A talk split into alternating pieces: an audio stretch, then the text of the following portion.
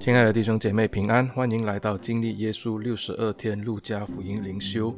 今天是第五十天下，今天我们要看的经文是在路加福音第十九章第四十五节到第四十八节。路加福音第十九章第四十五节到第四十八节这样说道：耶稣进了店，赶出里面做买卖的人，对他们说：“经上说，我的殿必做祷告的殿，你们倒使它成为贼窝了。”耶稣天天在店里教训人，祭司长和文士与百姓的尊长都想要杀他，但寻不出法子来，因为百姓都侧耳听他。今天的经文就读到这里。在新约时代的圣殿，在犹太人的心中是非常的神圣的。在大希律当犹太人的王的时候，他重建了这一间耶路撒冷的圣殿。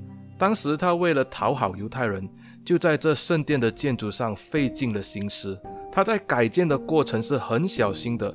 他为了确保这个圣殿里面的祭祀仪式可以继续进行，所以他就特别挑选了一千位受过严格训练的祭司来执行圣殿的石造工作，还有其他的建筑工作。而同时，圣殿的祭祀仪式也能够继续的进行。为了要维持圣殿内部的陈设，他并没有改变里面的设计。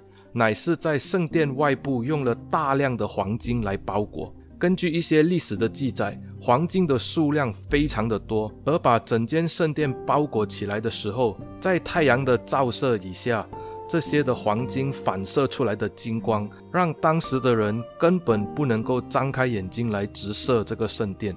因此，每当这些信徒从罗马各地方回到圣殿来献祭的时候，当他们还在路上的时候，就可以看见这一个金光闪闪的圣殿，屹立在高高的山上，闪闪发光，金碧辉煌。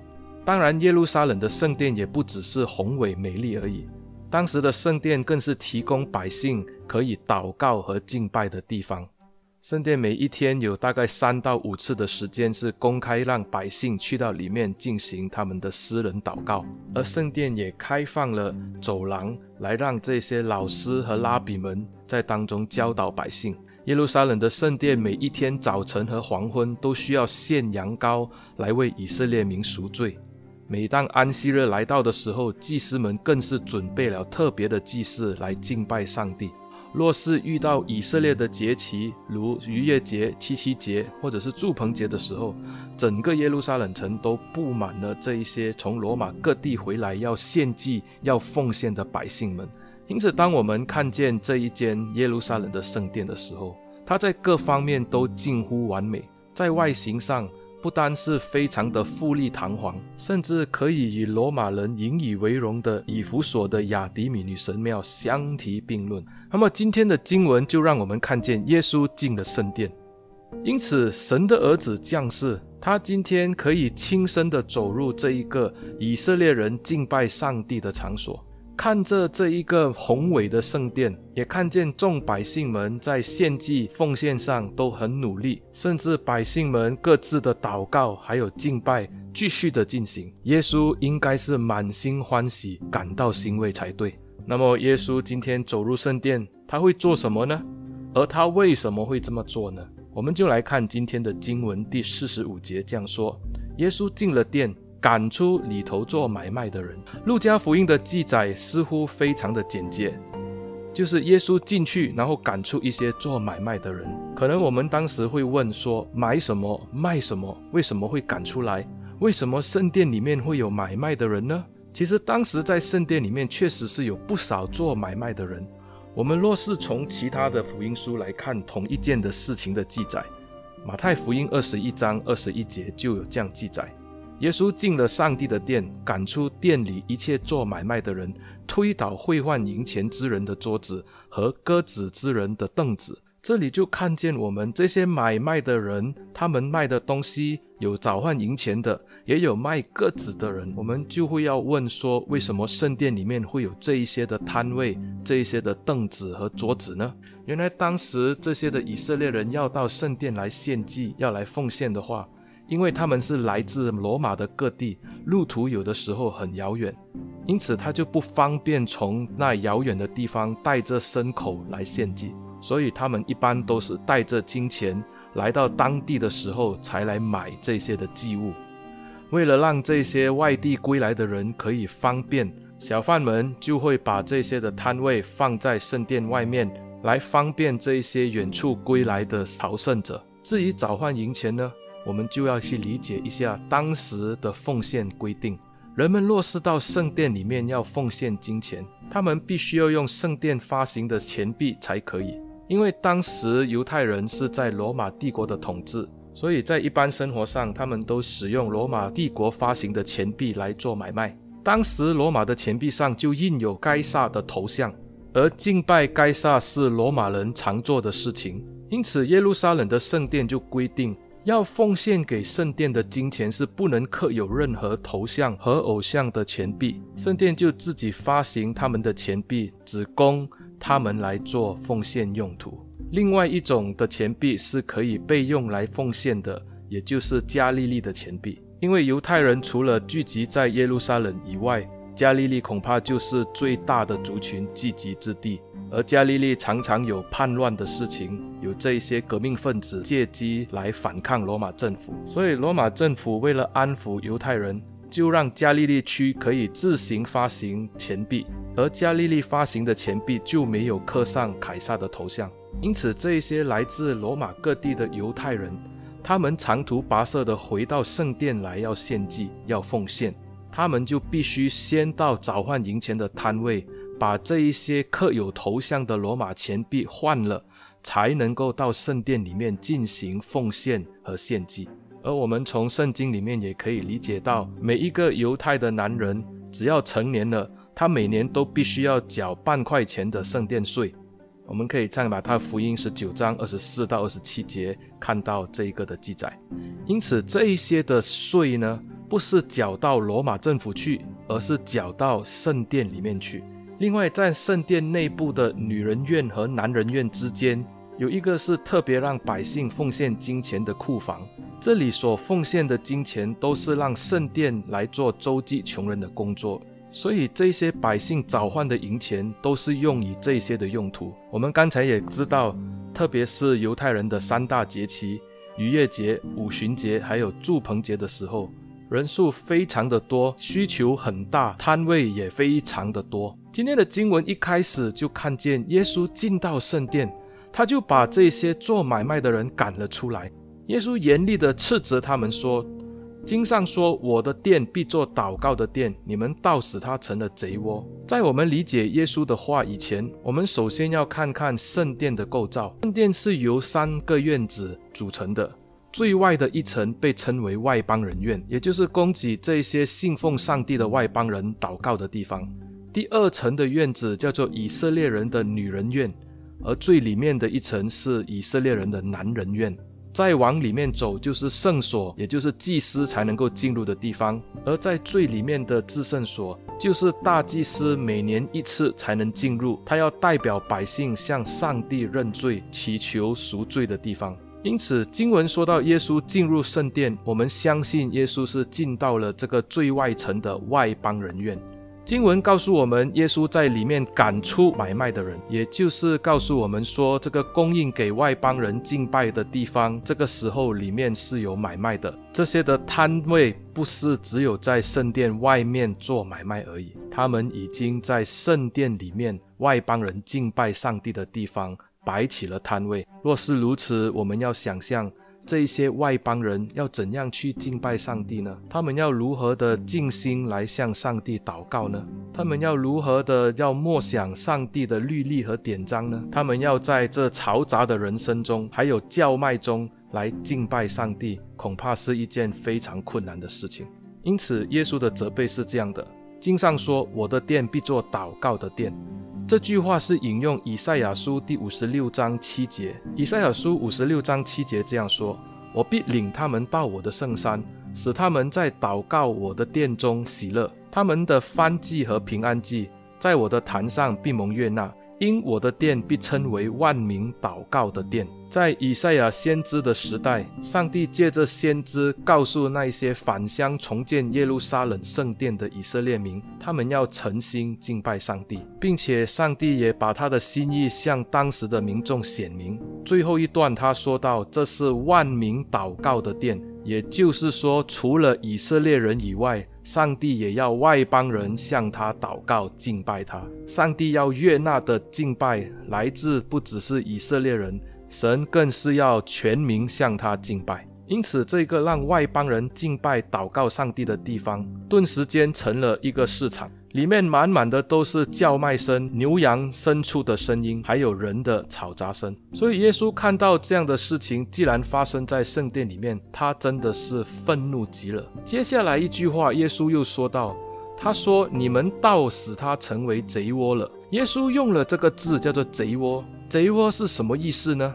顾名思义，贼窝就是盗贼的巢穴的意思，也就是匿藏盗贼或者是贼赃的地方。在古时候，并没有像现在有银行的服务。有些时候，富人喜欢在家中把钱藏在地里，或者是在山洞里。